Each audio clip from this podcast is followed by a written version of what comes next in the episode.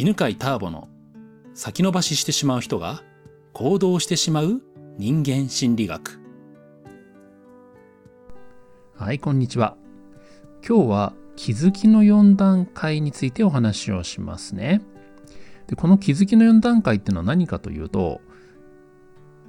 えー、まあ、人生でね、まあ、破滅してしまったもう終わりだっていうような、えー、状態というのはいきなり来ないでね、えー、違和感があって、次残念な出来事があって、で、次に痛みがあって、で、最後に破滅という段階が来ますよと。で、そのね、途中で気づけば破滅を避けることができるというそういうお話なんですね。えー、この気づきの4段階はですね、うん、今から8年くらい、7、8年前にですね、人間心理学の講座センターピースで教えていたテーマなんですね。まあまあなんで教えなくなったかというとね、どちらかというとネガティブな自分のパターンを見るという、えー、まあ、そういうワークになりますので、まあ、なのでね、えー、今現在のセンターピースは、え、幸せで自分を満たしていくという方向にね、え持っていってますので、まあ、そのために現在では教えてません。まあ、ただですね、まあ、悩みとかね、この気づきの4段階が必要な人にはね、アドバイスをしたりしてます。はい。で、えー、これどういうことかというと、何かね、人生で破滅的なこと、もうなんかどうしようもなく、えー、もう行き詰まるような状態になるっていうことをね、まあ、繰り返し体験してる人っているんですね。まあ、それが経済の分野だったり、パートナーシップだったりね、まあ、健康だったりっていうね、まあ、人によっていろいろあるんですけど、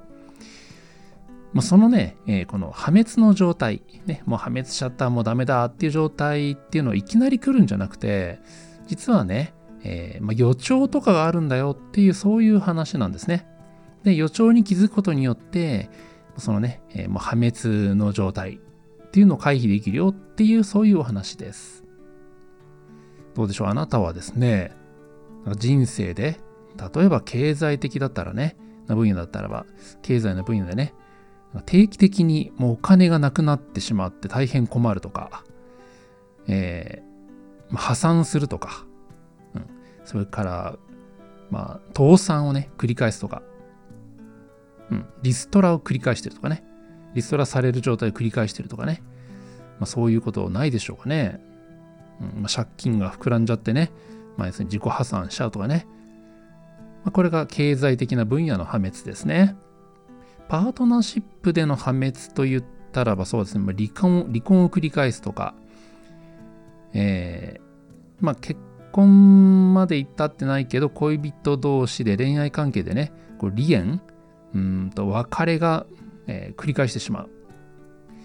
それから友達同士とか人間関係でも絶縁とか絶交とかをね、え、繰り返してる。まあ、これがパートナーシップの破滅ですね。まあ、健康で言えば大怪我を何回もしてるとか、なんか体の一部をね、失うくらいの、うん、まあ大怪我ですね。まあこれもね、とかね、まあ、機能を失うとかね、肉体的障害とか精神的障害を繰り返している。まあ、こういうですね、まあ、ある分野でもう行き詰まってしまうような状態を破滅と呼んでいます。この気づきの4段階というのは、人間はね、パターンを繰り返すという、まあ、そういう、まあ、基本的な見方をベースに作られてるんですね。えー、人間もね、動物なので、えー、パターンをね、同じパターンを繰り返して生きてるんですね。うん、で、えー、なかなかでもね、そのパターンがうまくいっているパターンであればいいんですけど、えー、うまくいってないパターンだとしても気づけないんですよね。うん、気づけないで繰り返している。で、えー、人生でね、痛い思いを繰り返しているってことがあります。そしてね、この痛いパターンを繰り返さないために気づきの4段階がっていうのがあるんですけど、まあ、これからね、詳しく説明する前にね、とても大切なことがありまして、この気づきの4段階に取り組むときにね、えー、当てはめて自分に考えるときに、批判的にね、自分を見ないようにするっていうのはね、とても大事なことなんですね。ああ、なんて自分はダメなんだろう。こんなね、えー、破滅を繰り返しているダメな人間なんだって見るっっていうのは、実はそれ自体が何かのね、破滅の、えー、パターン、うん、につながっている可能性があるんですね。えー、そういうね、自分を否定的に見る、自分責めするっていうふうにすることによって、えー、何かのね、問題が生まれるっていうのがよくあるんですね。まあ、なので、えー、今日からはですね、気づいたらば、自分のね、えー、痛みを生み出しているようなパターンに気がついたらば、気がついて素晴らしいっていうふうにね、えー、自分でね、褒めてあげてください。気づくことによって初めてね、このパターンを修正することが可能になるからなんですね。で、実際にそのパターンをね、改善がね、完璧にできるかどうかっていうのは、まあ、それはね、試してみないとわかんないです。だから、えー、改善ができたかね、えー、かどうかに関係なくね、気づいたことが素晴らしいというふうにね、えー、自分を承認することによって、えその改善をね、いろいろとこう試してね、えそしていい、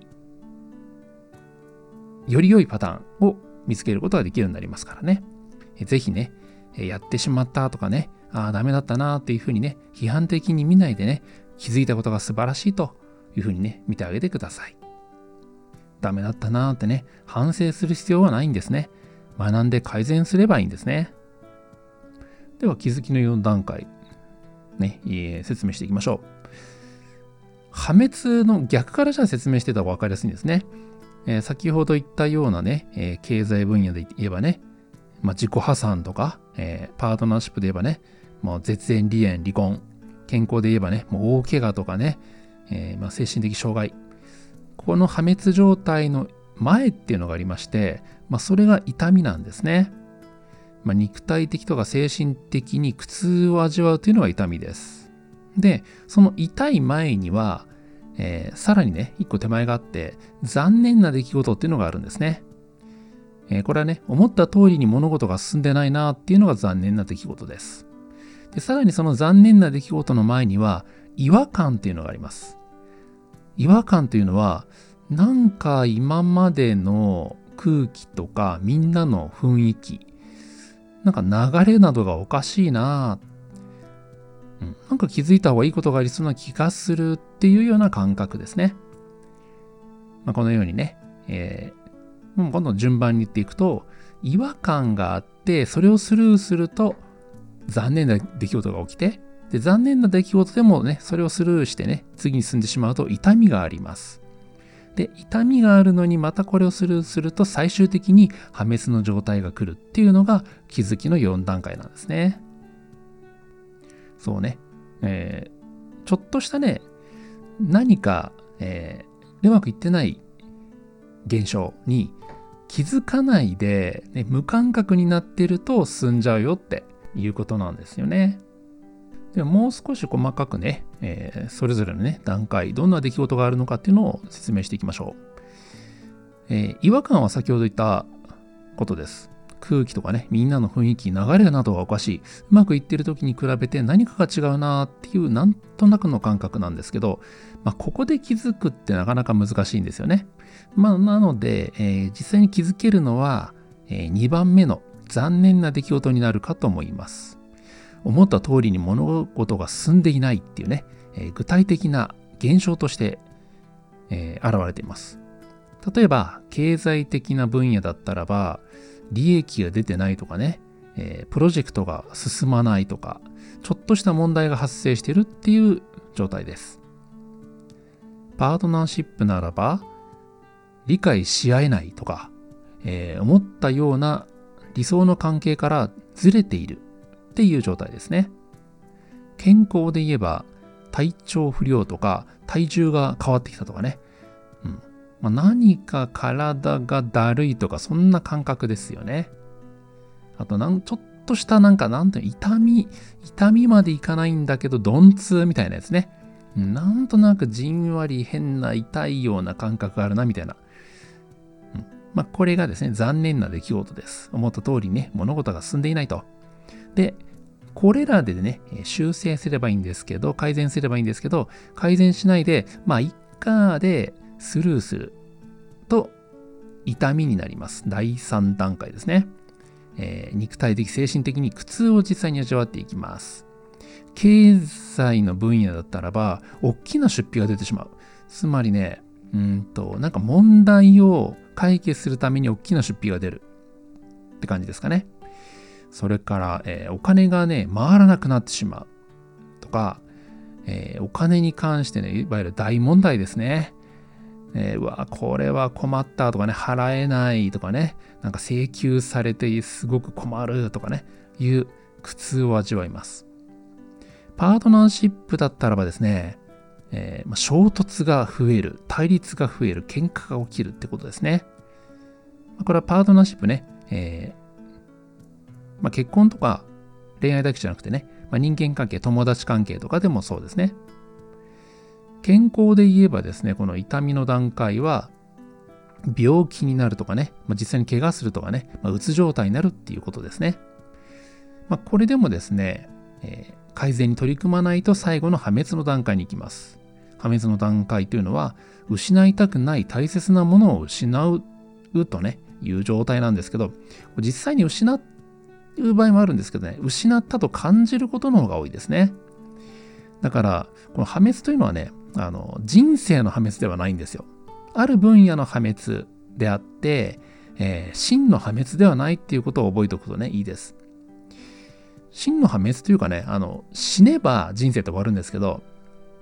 えー、死ぬ前に起きることって、それで人生って終わんないですよね。まあ、例えばね、えっ、ー、と、自己破産ってなんか終わりって思うかもしれないけど、自己破産した後でも、まあ普通にね、仕事できるんですよね。パートナーシップもそうですよね。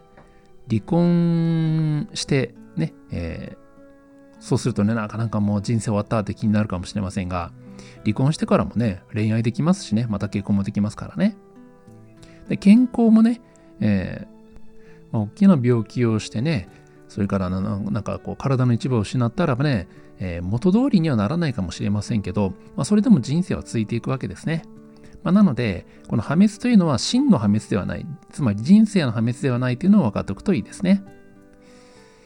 はい。えー、こんな風にね、まとめると、えー、気づきの4段階。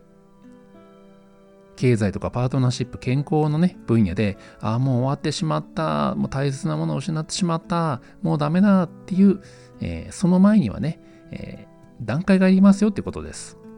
まずは違和感ですね。で、それをスルーすると、残念な出来事が起きます。で、えー、さらにね、そこでも改善をしないと痛みを感じます。痛みをね、感じるような出来事が起きます。で、そこでも改善しないと最後に破滅したと感じるような状態が起きるということなんですね。ねえー、自分のね、この気づきの4段階、えー、痛みとかね、破滅の状態を繰り返しているっていうのに気づいた時にはね、大事なことは何でしたっけねそう。気づいて素晴らしいと。気づいてよかったっていうふうにね、自分をねぎらってくださいね。そして、まあ、それぞれの段階でね、何をやって改善したらいいかというのを考えてみてください。はい。えー、ではまた次の音声でお会いしましょう。ありがとうございます。この番組は犬飼ターボ、